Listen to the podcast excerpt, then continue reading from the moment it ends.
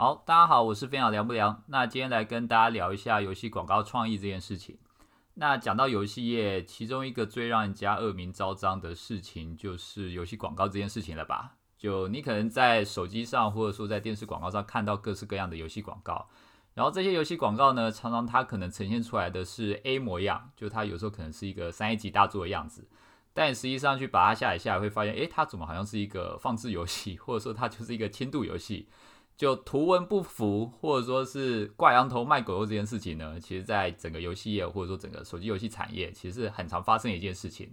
那为什么会有这些事情的产生呢？那今天就简单为大家来讲解一下，就是游戏广告创意的发想跟它的这个过程，通常是怎样被发想出来的。那如果你是从业人员，你也可以去了解一下，呃，当你去碰到游戏广告创意的发想，呃，碰到一些瓶颈的时候。也许今天的 podcast 可以帮你带来一些启发，呃，针对广告创意发想，还有当你碰到广告疲劳的时候，都可以看今天的内容，然后听听看有没有什么东西可以让你再突破自己的盲点。好，首先，如果我们今天要讲广告创意的话，有两个概念我们要先去了解一下。第一个就是所谓的 concepts，也就是一般广告的概念；另外一个是 variants，就是广告变体的部分。所以记得一个是概念，一个是变体。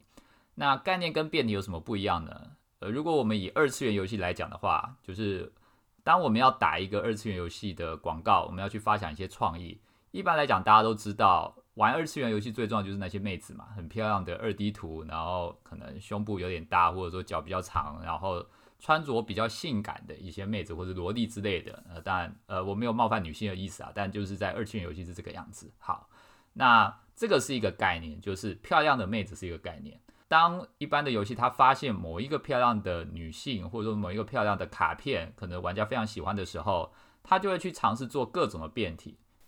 所谓的变体呢，就有各种的可能性。譬如说，她可能是这个妹子在教室里面当老师教学，或者说是这个妹子她在海边游泳，穿着比基尼的样子。或者说是只露出这个妹子局部的，可能是大腿，或者说是左脸或右脸。大家不要笑，啊 就这个是真的。就是在前一段有一段时间呢，很多二次元有些人喜欢去露出一个女角的局部，然后听说成效还非常的好，所以听起来是有一点点变态啦。但在市场数据的反应上面来说，它的确是一个不错的成效。好，有点离题了。简单来讲，就是说概念是可能某一个妹子，然后某一个角色，我们讲 A 角色好了。那这个角色可能玩家非常的喜欢。那当你确定玩家非常喜欢这个角色的时候，然后他在市场的这个广告创意的展现相关的数据表现非常好的时候呢，你就要围绕着这个 A 角色去打造各种不同的变体，然后让它去发挥最大的效益。因为要找到一个概念的难度非常的困难。在各种那个媒体或者说是相关的行销公司的统计里面，每一百个创意里面，通常只有五个创意能够变成真正成功的概念。所以你要丢二十个，这大概就是五趴啦。所以你要每丢二十个创意，才会有一个成为你在市场上可以推行的概念。所以你一个概念呢，如果不能够好好的把它去利用，好好的去把它延伸成各式各样的变体。那这个概念就会很快的被消耗完。那你要一直去想出各种新的概念，这个其实是对行销人员啊，或者说是对美术人员都是一个很大的耗损。好，那我们要怎么样找到这个广告创意的概念呢？这边给大家有几个建议啦。首先，第一个，我们刚刚讲到游戏里面的妹子，其实它就是在讲说游戏里面的角色或者元素。呃，你可以从游戏里面最你你自己认为就是说最应该会去吸引玩家的角色或元素去尝试一下。像如果是卡牌游戏的话，以我们自己的公司来说，我们就会把卡牌游戏里面我们认为可能玩家会有共鸣或者说比较喜欢的那个角色，先丢到整个市场上去看玩家对于哪一只角色反应是最好的。那如果玩家对于这个角色反应是好的，我们后面就会针对这个角色帮他去做各种不一样，譬如说可能海报风啊。或者说是商业周刊风啊，或者说是打怪风啊，或者说是把它弄一个小的脚本，拍一支微电影、微影片之类的，然后尽量去利用这些角色去吸引更多的玩家。所以刚刚讲到，就是说我们想办法去不断尝试各种角色，在市场上去做测试，找到哪只角色是好的，这个是概念的部分，然后帮这只角色做任何的脚本，脚本不管是二 D 还是三 D，这个是变体的部分。那或者说，如果你要找到好的广告创意，也可以去思考，就是说这种类型的玩家呢，到底他的喜好是什么？我们刚刚讲到，就是二次元的玩家，他通常喜欢女生嘛，妹子嘛。那如果是 SLG 的玩家呢，他通常喜欢战略的游戏或玩法，所以你会发现 SLG 的广告创意，它通常会要求就是在整个广告的呈现上面，可能会有很大量的兵种这边来回攻击的那种感觉，或者说是有一些让你手指去操作兵种从 A 地移到 B 地，然后再去攻击 C 地的这个敌人的那个动作，就说他会比较强调有点意志，或者说大规模的战争场面。那这个就是他认为这类玩家他的喜好。又或者是 RPG 的玩家，他通常会有一个不断的升级，然后或者说不断打工、打怪、练功的这个图，或者说他的装备的这个数值，那这个就是 RPG 玩家的喜好。所以你要先去看，就是说你这类的玩家他的喜好可能是什么，然后针对这个去设计一些广告的创意。那当创意成功了，就可以去衍生出它的变体出来。那当然，如果你今天一开始是先做一个新的游戏，然后你可能不了解这个游戏在这个品类上。大部分玩家喜好什么？那最好的方式就是去抄嘛，就是你去看在同类的产品里面，到底大家是用什呃什么样的广告创意。那这边介绍一个很好用的工具，就是 Facebook 的广告资料库。如果你不知道网址的话，你就在谷歌上面搜寻 FB，然后广告资料库应该就可以收集得到。然后你在上面输入各个粉丝团的那个名称，你大概就可以看到他目前如果有在投广告的话，你选择那个国家跟地区，他就会跟你讲现在这些。呃，这个游戏它所投的这些广告，它目前是有哪些的呈现方式，然后它大概是怎么样的呈现，你就可以找出来。那就可以去研究，就是说像同类的竞品，它的广告通常是用什么样为核心去吸引玩家。那也可以思考把这些核心去带到你的游戏里面，去改变成你适合你游戏的一个广告模式。所以参考竞品这个是非常重要的。那每所有的竞品或者说在市场的领先者。他们其实都会不断的推出新的广告，那就可以有时候如果你自己懒得调研啊，你就可以自己去多多监控这些竞品，然后去看一下到底别人在干什么这样子。因为市场领先者他们的行销人通常 KPI 背的比较重，所以他要不断的去研发或者说去想出一些新的广告创意。那身为 follower 的部分，你就可以去看一下，就是到底他们是怎么做的，然后去模仿他们，这个是比较偷懒的做法。那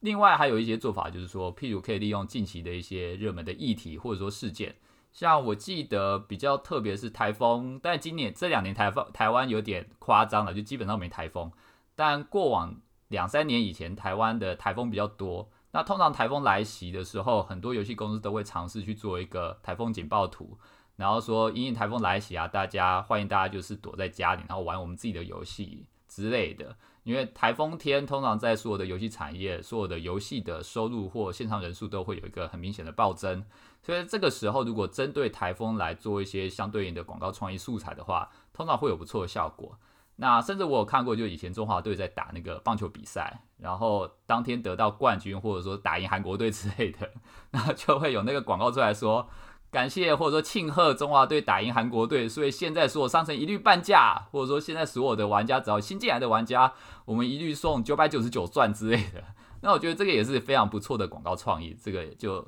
提供给大家参考一下。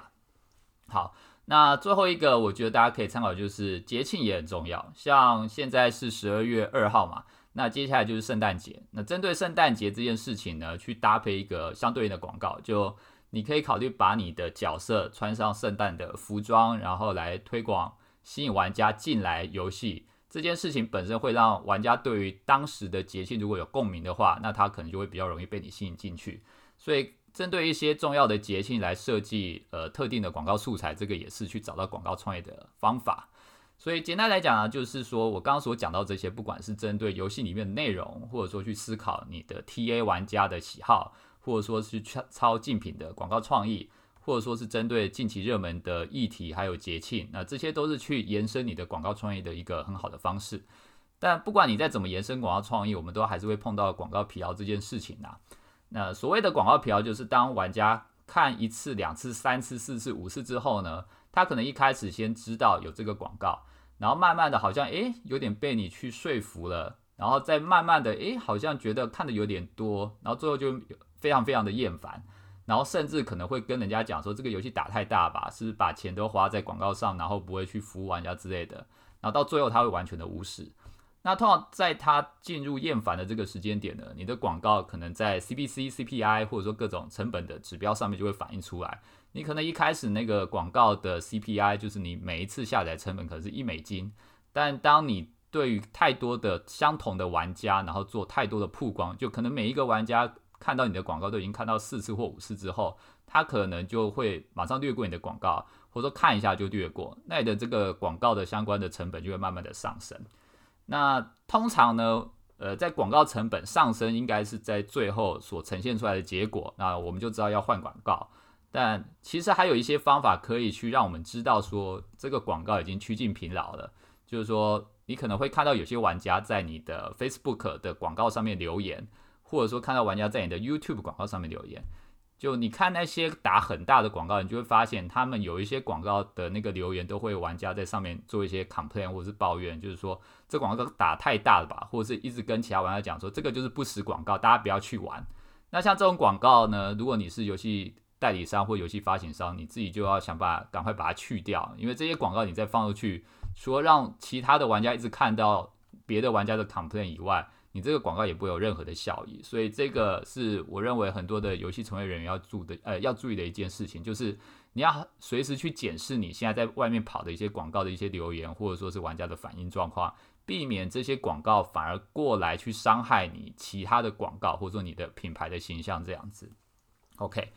那在欧美的一些资料里面，他们有讲，就是一般广告疲劳呢会发生在可能四次之后。就是说，每个玩家如果看到你四次同样的创意的广告，那他可能就会开始觉得这个广告一直在看，那他可能就会觉得厌烦，他可能就划过去。那四次之后，可能他对于这个广告他就觉得没有什么意义了，那你的广告就没有任何的效益。但我必须要讲，就是说每个游戏它的广告疲劳值可能会有点不一样。我举一个最极端的案例，好的，就是《黑道风云》。呃，可能有些人不知道《黑道风云》这款游戏，它就是一个。呃，黑道题材的策略游戏，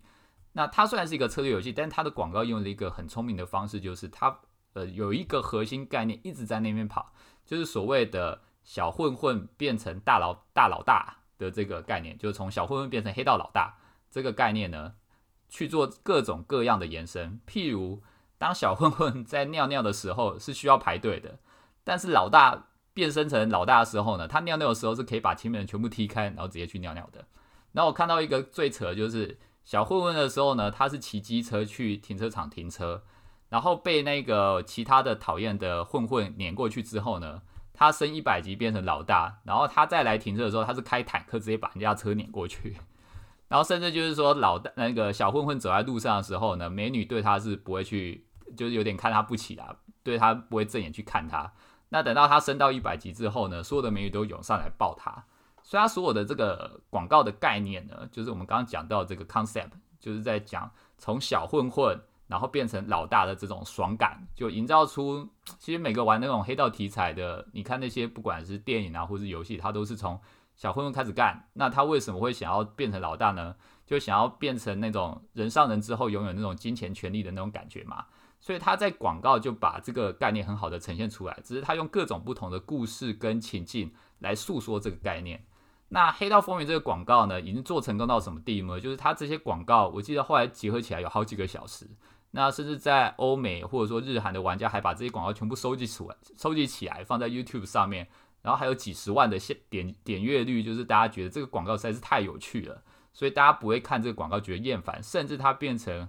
黑道风云》它本身的一个形象。那大家想到《黑道风云》，就会想到它这一连一连串的小混混变成。黑道老大的这一个广告的这个系列这样子，OK，所以我觉得解决广告疲劳这件事情呢，其实我们刚刚讲到看四次可能是广告会疲劳的这个征兆，或者说那个临界值。但如果像你的广告做的有创意，或者说你的广告让人家觉得非常的有趣的话，能够带给人家娱乐感的话，那这个临界值可能会有改变。那当然，反面的例子就是说，如果你的广告创意都是去抄市面上可能大家同类型游戏会用的广告，譬如我随便讲，可能现在所有的那个 RPG 游戏都会用一个广告，就是不断的走路，然后一边走一边升级，一边走一边升级。假设现在市场上所有的 RPG 游戏都用这个广告，即使你只露出广告一次，可能大家马上就疲劳了。所以你可能还是要看，就是现在的整个市场环境，还有可能看数据。来看，就是说你的广告疲劳程度到底到怎么样？那当然，我认为创意还是最重要的啦。第一个创意，然后让玩家觉得有趣性，然后让玩家觉得有意外性，才能够去减少你的广告疲劳的状况。好，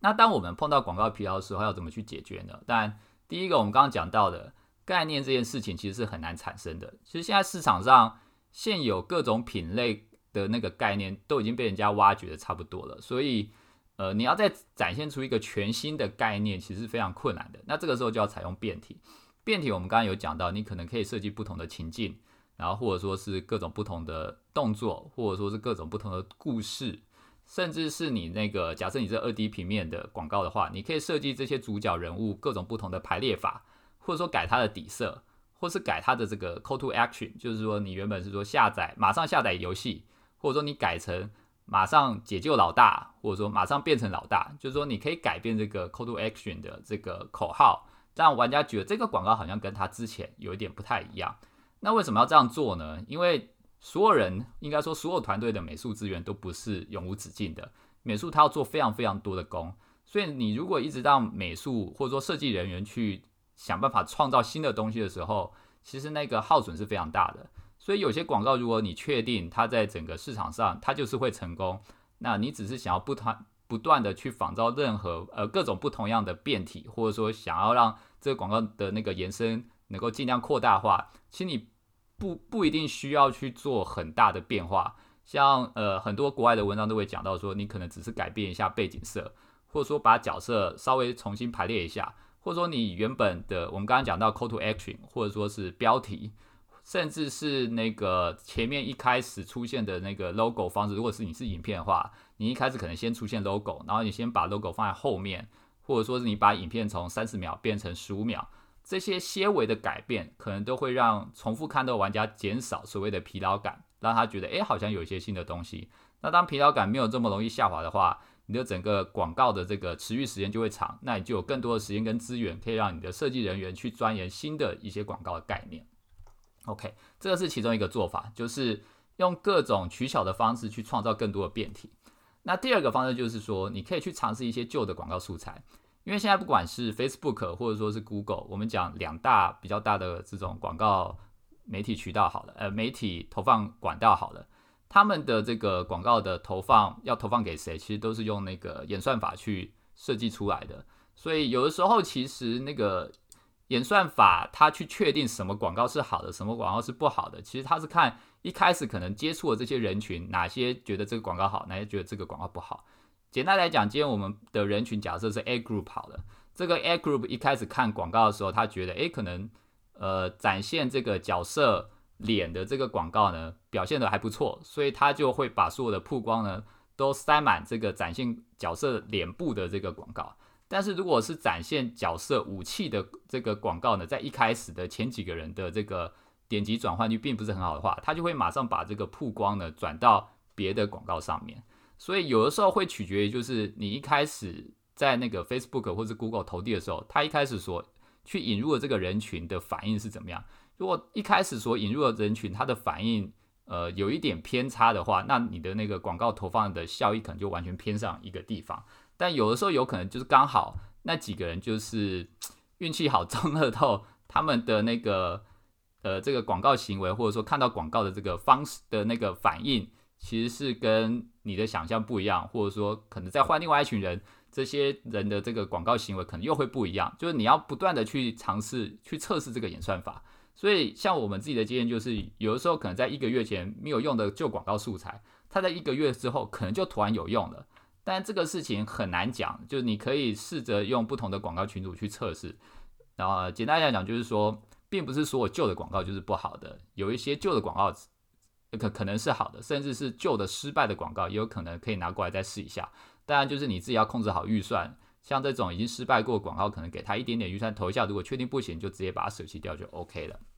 好，那最后一个就是要记得可以考虑重建你的广告架构。就我们刚刚讲，就是演算法的东西呢，其实它在一开始的前面的一些呃碰到广告的一些反应跟那个处理呢，会影响到它后面对于整个广告系统的投递的这个效果。所以，当你的演算法或者说你今天广告疲软的时候，有的时候你试着去改变你的投放的架构，譬如说你可能原本是针对呃十五到二十五岁的男性，那你可以稍微改变成另外一个品类的男性。或者说你原本投放的是菲律宾，然后你稍微把广告架构重新重整一下，你可能把菲律宾跟那个越南或印尼合在一起，再重新做一个广告架构去投放一下。就你做一些排列组合，然后重建一下你的广告投高投放方式，有的时候可能会引起一些不同演算法的匹配。那当然这个不一定是百分之百可以解决的问题啦，最重要可能还是要回到广告创意的部分。但重点就是你可以不断的去试这个演算法可能的走向。然后最终想办法把你现有的广告素材，呃的这个资源呢，用最好的方式把它消耗掉，或者说把它利用掉，这样子。好，那最后呢，想要跟大家讲几个，就是我自己这几年来在投放游戏广告时，有一些重要的心得跟想法啦。第一个就是呢，好的创意呢，并不一定等于好的收益。呃，简单来讲，其实。有些广告它看起来点阅率或者说是那个 CPI 下载成本都很便宜，那你看当一开始看的时候可能会觉得很爽，就是哇这广告怎么这么棒？然后它看起来导入很多人，然后成本又超棒的。但记得要去看你的 ROI。就我们以前发生过一个案例，就是我们做一个小玛丽的这个广告的那个创意，那它是在一个卡牌游戏，那这个小玛丽的广告创意其实是参考那个时候呃台湾有很多博弈游戏。啊这个小马丽的创意放上去，平均 CPI 成本只有一美金，那跟我们其他的广告素材相比，四五美金根本就是天壤之别，就是它等于只有我们其他广告成本的百分之二十。那这个真的是非常的夸张。但我们就突然发现，在那段时间所导入的新玩家，他的那个收入也急剧下滑。后来就发现，所有这些用小马力所导入来的玩家呢，他的次日留存大概都不到百分之十。等于这个广告其实几乎没有用，因为它虽然让我们的成本下降到百分之二十，但让它它让我们所有的那个留存呢，大概都下降只到原本的百分之十，甚至百分之五不到这样子。所以你要去看一下，你回头就是你投入这些广告的 ROI，而且要细到就是说每个素材去看，因为有的时候就是有一些素材会造成你在这个广告媒体或者说你在这个时间所导入进来的新玩家，他的这个回收是不好的，这是第一个。然后第二个。呃，这个可能会有一点碍大家的三观啊，但我必须还是要讲一下，就是说适度的延伸广告特色是很重要的。呃，你的有一些特色呢，可能是游戏里面不具备的，但你可以靠着后置把它做出来。